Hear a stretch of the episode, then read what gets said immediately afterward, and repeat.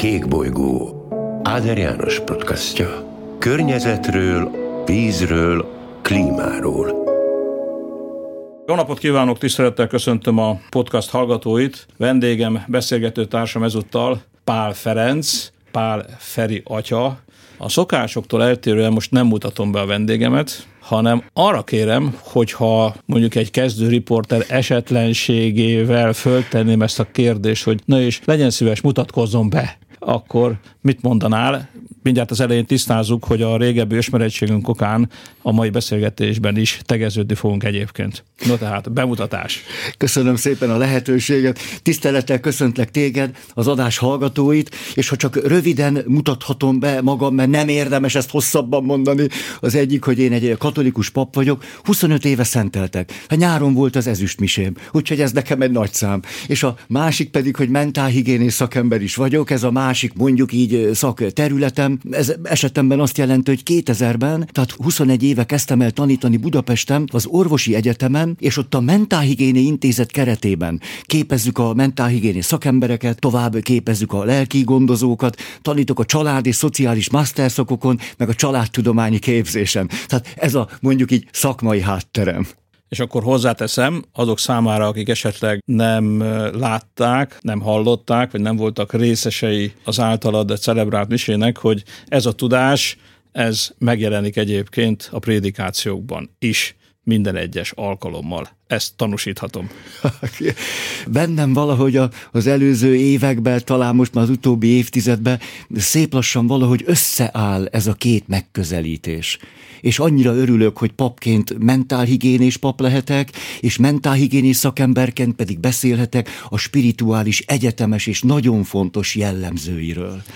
Na, és akkor ezért jöttünk össze ma, ezért ülünk itt a stúdióban, és ezért kérjük a kedves hallgatók figyelmét, hogy beszélgessünk a teremtett világról, a teremtett világért való felelősségünkről. Ugye nem, hogy nagyon régen volt a biológiai sokféleségnek a napja, vagy a, a biodiverzitásnak a napja. Ez is egy apropó lehet, lehetne apropó tulajdonképpen az, amit Ferenc pápa a Laudato Si végén egy imába foglalt, esetleg ha lesz időnk, akkor ebből majd egy rövid idézetet felolvasok. Induljunk el akkor tehát a teremtett világért érzett felelősségünkről, és aztán majd más irányba is elkalandozunk, legalábbis ez a tervünk. Nagyszerű hogyha a, a teremtett világért érzett felelősségünkről van szó, akkor engedd meg nekem, hogy rögtön egy számomra nagyon izgalmas és ide szervesen kapcsolódó témát hadd hozzak föl. Ez pedig az, hogy 1956-ban egy Alice Stewart nevű orvosnő azt vette észre, fiatal orvos volt, hogy egyre több a daganatos megbetegedésben szenvedő gyerek. Ő nekiállt ezt megnézni, felelősségezettől hajtva, hogy miért van ez így. Röviden akarom mondani, minden esetre kiderült, amit addig akkor még nem tudott az orvosi közvélemény sem, hogy ezek az anyák, amikor áldott állapotban voltak, akkor röntgensugázásnak voltak kitéve. Alice Stewart neki állt egy statisztikussal karöltve, hogy így mondhatnám, a kemény adatokkal, a kemény számokkal beszéljen elsősorban az orvosi, angol száz orvosi közvélemény számára, és elmondja azt, hogy védenünk kell a pici magzatokat, mégpedig azért, mert különben később ennek nagyon súlyos következményei lehetnek. Szívem szerint akár meg is kérdezném tőled, de azért majd én mondom a választ, hogy mit gondolsz? Mennyi időbe tellett az, míg a szakmai közvélemény elfogadta a kutatási eredményeket, a kemény adatokat és számokat. A kérdésedből arra következhetek, hogy egy szemelvei szignászhoz hasonló tortúrát kellett egyébként az orvosnak végigjárni, jól gondolom? Többé-kevésbé így van, de tudod, ami megrendítőbb, nem is az, hogy a doktornő küzdött, mert ő küzdött ezt nyilatkozta, hogy én küzdöttem azért, mert minden héten meghalt egy gyerek és tudtam, hogy ennek van tétje, és ezért érdemes küzdeni. És a realitás pedig így szól, hogy 25 évbe tellett, míg a tények az orvosi közvélemény számára megérkeztek, és ez a döntéshozatalt elkezdte meghatározni. És ezt úgy nevezi ma a mentálhigiéni szakirodalom, de egyébként az Egyesült Államokban a jogi szakirodalom része is, hogy szándékos vakság. És ez alatt azt értjük, hogy az információk adottak, nyilvánosak, hozzáférhetők, így is mondhatnám kicsit elegánsabban, hogy az igazság, a realitás és a tények már ismertek, teremtésvédelem összefüggésében mondtam el ezt a levezetőt, és ebből nem következik a változás. Nem következik a jó döntés, és nem következik a megfelelő cselekvés. Tehát a drámai záró mondatom így szól, hogy nehogy csak én beszéljek, az így szól, hogy a naivitásunkkal ellentétben az igazság önmagában nem hoz létre változást. Ugye ez a vakság, amiről beszéltél, és amiről előadásod is szólt. Igen. Az ebben az esetben ugye azt jelenti, hogy a tények, ugyanúgy, ahogy az orvos esetében, a klímaváltozás esetében, a vízválság esetében nyilvánvalóak. Pontosan tudjuk, hogy hogyan változtak egyébként, hogy hogyan változott a széndiokszid koncentráció, hogyan borult fel a hidrológiai ciklus, mennyi faj halt meg, tűnt el egyébként az elmúlt időszakban, mennyivel nőtt a hőhullámos napoknak a száma, az asszályos napoknak a száma, a szélsőséges időjárás eseményeknek a száma, mennyivel nőtt a káresemény, ezt mind tudjuk, mind tudjuk. Sőt, politikai döntést is hozunk Párizsban hét esztendővel ezelőtt neki gyűrkőzünk, elhatározzuk, hogy ezen változtatni fogunk. És mi történik? Rosszabb helyzetben vagyunk, mint amikor ezt a döntést 2015 végén meghoztuk.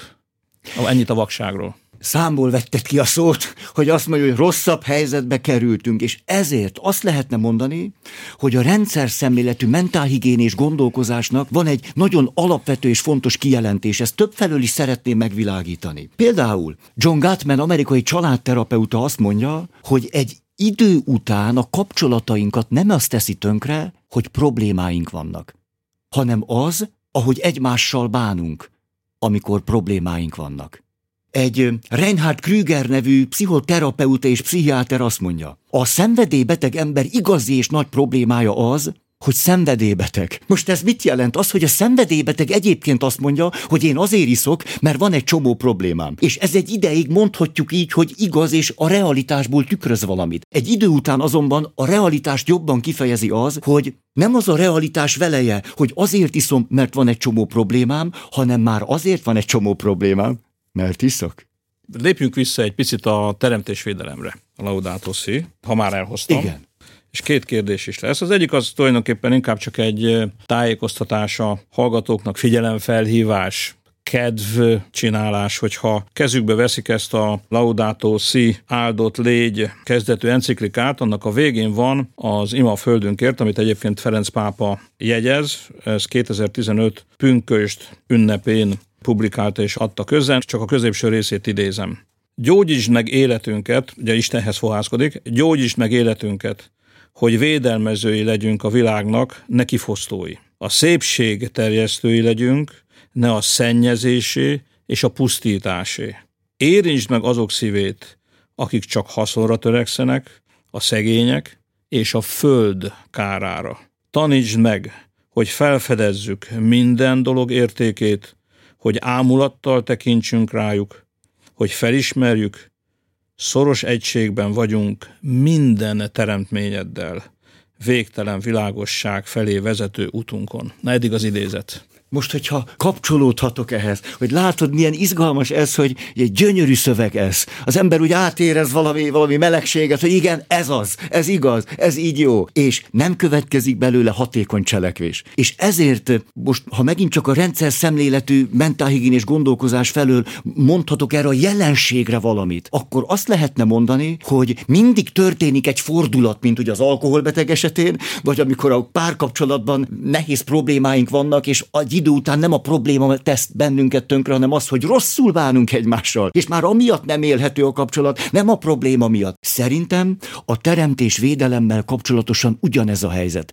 Vagyis, hogy ami igazi nagy témánk már, ha az eredményes cselekvés szempontjából gondoljuk át a helyzetünket, már nem az, hogy a klímavédelemmel kapcsolatos újabb és újabb konferenciákon újabb és újabb számokat derítsünk ki és publikáljunk.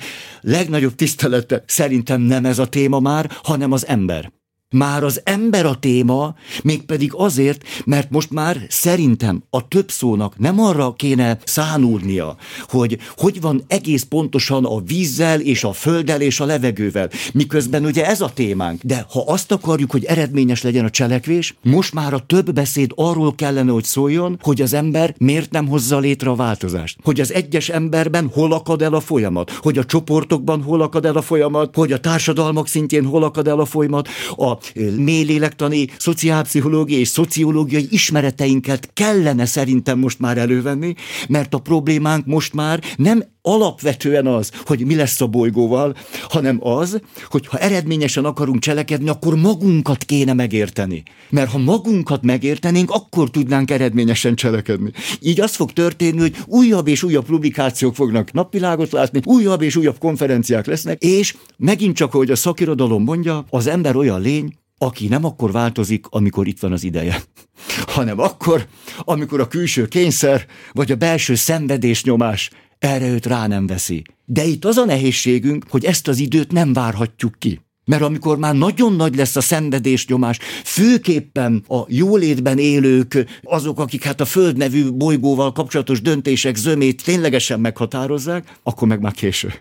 Ez így igaz, és ugye van egy népi bölcsesség, ami azt mondja, hogy sok beszédnek sok az alja, ezért mi amikor szerveztük az úgynevezett vízvilág találkozókat, meg legutóbb a Planet Budapest fenntarthatósági expót, akkor is azt mondtuk, hogy a problémákat látjuk. Igen. Részben a megoldásokat is ismerjük. A technológia is megvan hozzá, javarészt nem mindenhez, de megvan hozzá. Talán még a finanszírozás is, a politikai szándék is. Mégis láthatóan nem jutunk ötről kettőre, tehát beszéljünk a megoldásokról. Beszéljünk arról, hogy ezt az adott problémát hogyan tudjuk megoldani. Most nem sorolom fel ezeket Igen. a problémákat, problémákat, nagyon Igen. sokrétűek voltak ezek, amikre egyébként magyar, és jöttek a másik V4 országból is egyébként vállalkozók, magyar, szlovák, cseh és lengyelek megmutatták, hogy nekik milyen megoldásaik van. Aha. Ezek nem ötletek voltak, Aha, hanem technológiai Aha. megoldások. Tehát Aha. oda lehetett menni, meg lehetett fogni. Mondok egy példát. Ugye mindenki is sóhajtozik azért, hogy milyen sok egyszer használatos műanyagot használunk. Különösen a gyors éttermekben például. És aztán fogjuk, és puff, műanyag kanál, műanyag villa, műanyag kés, műanyag tárny, tányér, műanyag pohár, műanyag tálca, a tálca, nem, ez mind megy a szemétbe. Nem mossuk el. Erre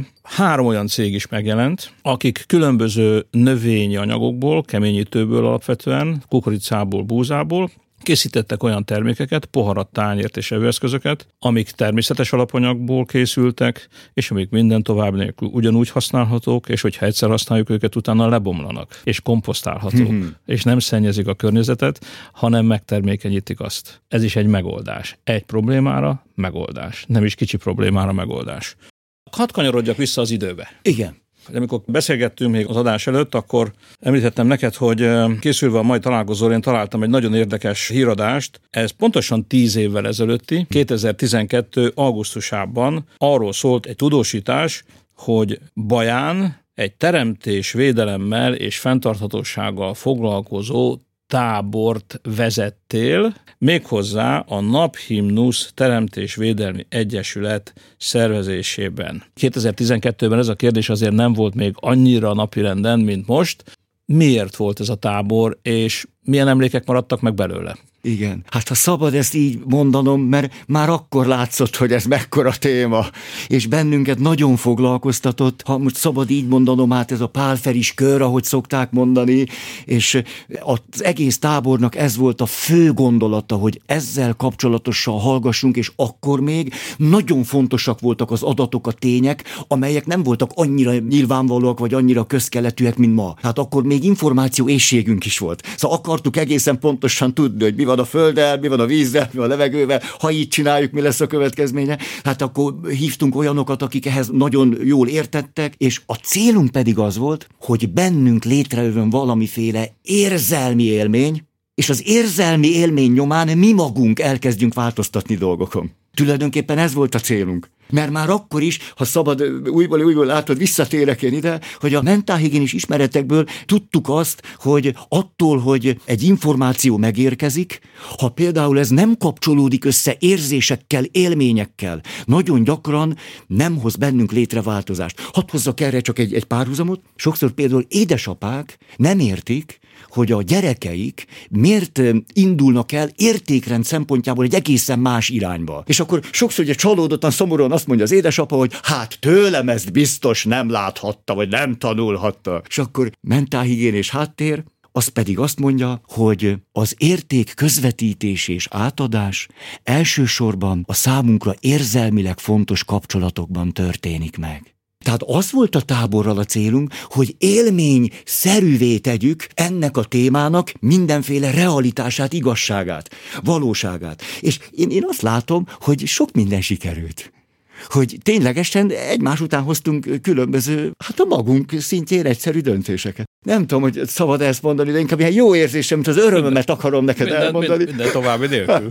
hogy, de például én 38 éve nem eszem húst. Ezt én elhatároztam 18 éves, hogy erről leállok, és te annyira jól esik nekem olvasni néha egy-egy cikket, hogy azzal, hogy nem eszem húst, hogy, az, hogy ez én tulajdonképpen jót tettem. Jól esik ebben a tudatban élni, hogyha szabad így mondani, hogy a pozitív én képem némi reális talajon is nyugszik.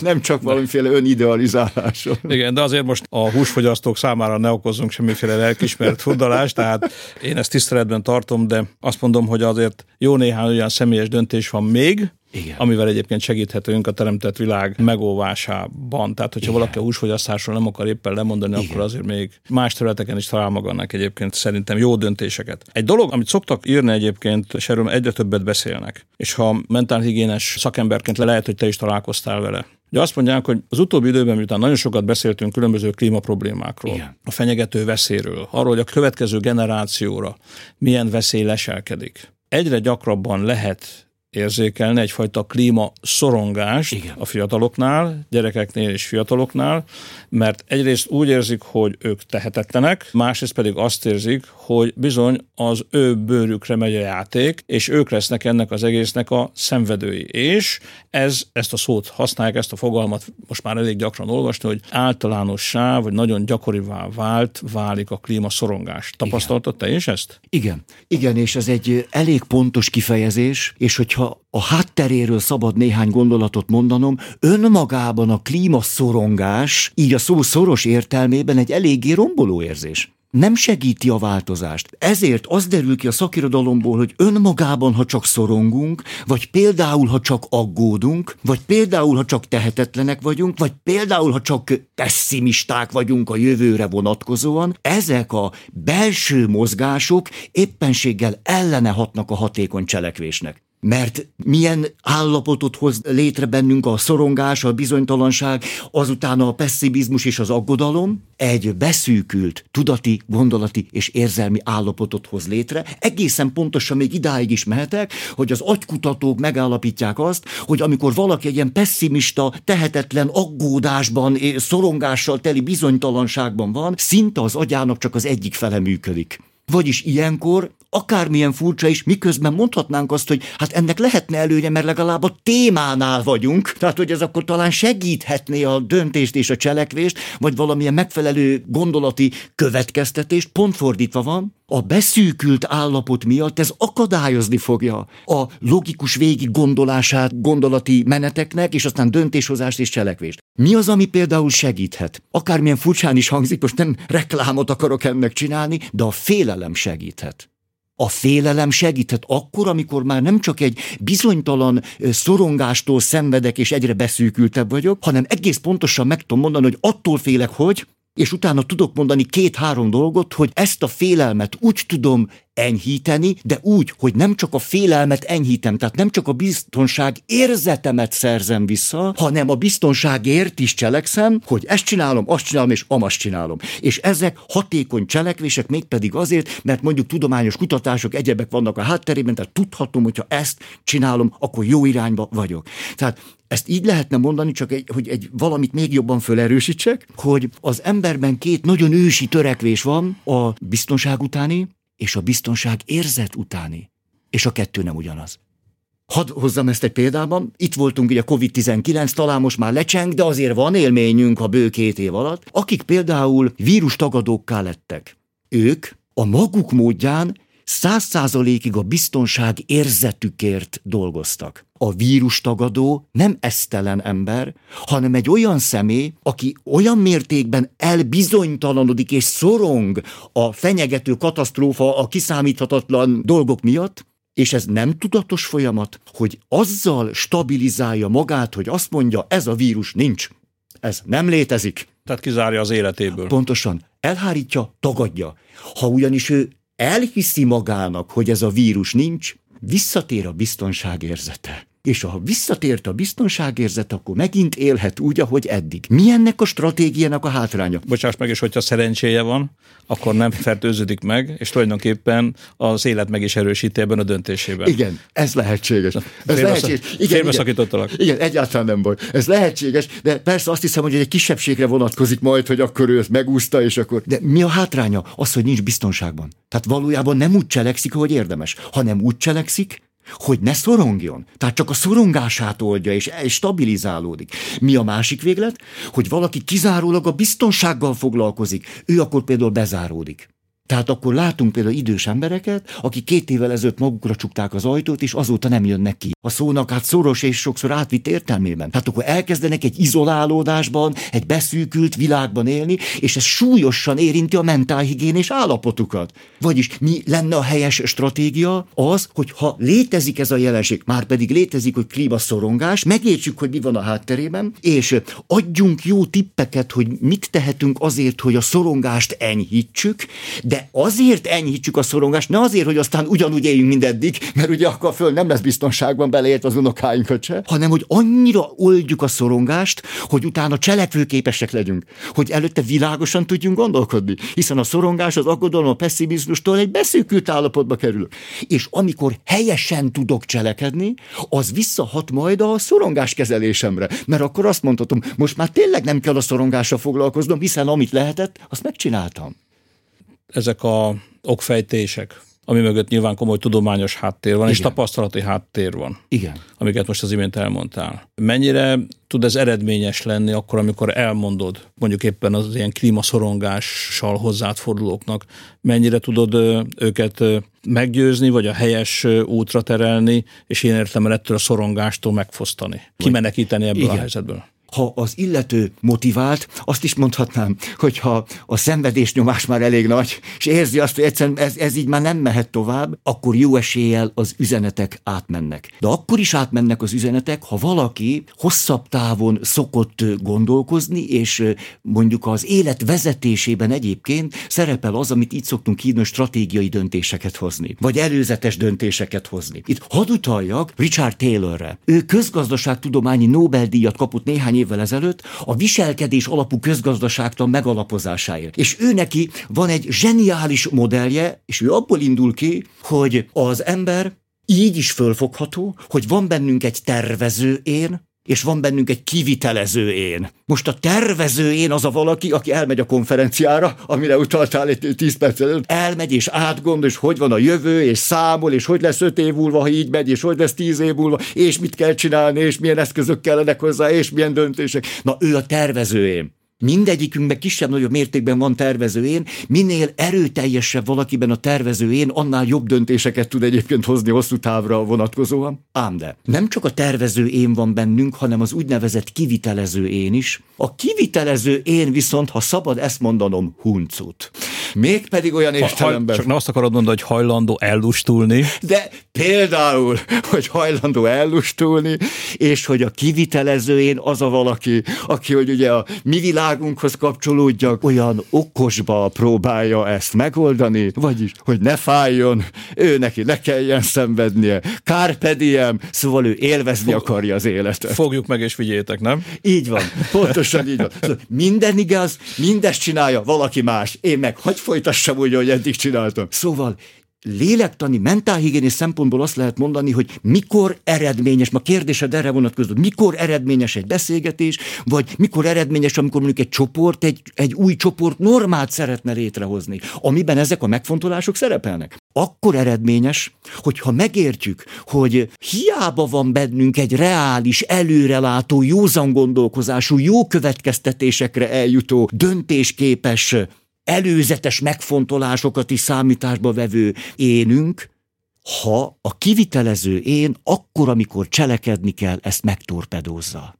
Már pedig ez történik velünk. Tulajdonképpen így írhatjuk le, hogy mi történik velünk. És ezért a Richard Taylornek nagyon izgalmas kutatásai vannak, egyébként együttműködött a Daniel Kahnemannal, az egyetlen Nobel-díjas pszichológussal, hogy akkor tulajdonképpen hogy dolgozhatjuk ki, hogy, hogy tudjuk megcsinálni azt, hogy a kivitelező én hallgasson a tervező énre. És ez lehetséges, és ennek aztán megmondhatjuk a fő vonásait. Az elmúlt percekben nagyon sok olyan kérdésről beszéltünk, ami vélhetően nagyon sok hallgatót érdekel, de nagyon sok kérdés maradt, amit én szeretnék még feltenni, úgyhogy azt javaslom, hogy folytassuk ezt a beszélgetést. Megköszönöm Pálferi atyának, hogy itt volt velem, a hallgatóknak megköszönöm a figyelmét, és találkozzunk két hét múlva ismét Pálferi atyával, ahol már más, újabb kérdésekről fogunk beszélni. Kék bolygó Áder János podcastja. Környezetről, vízről, klímáról.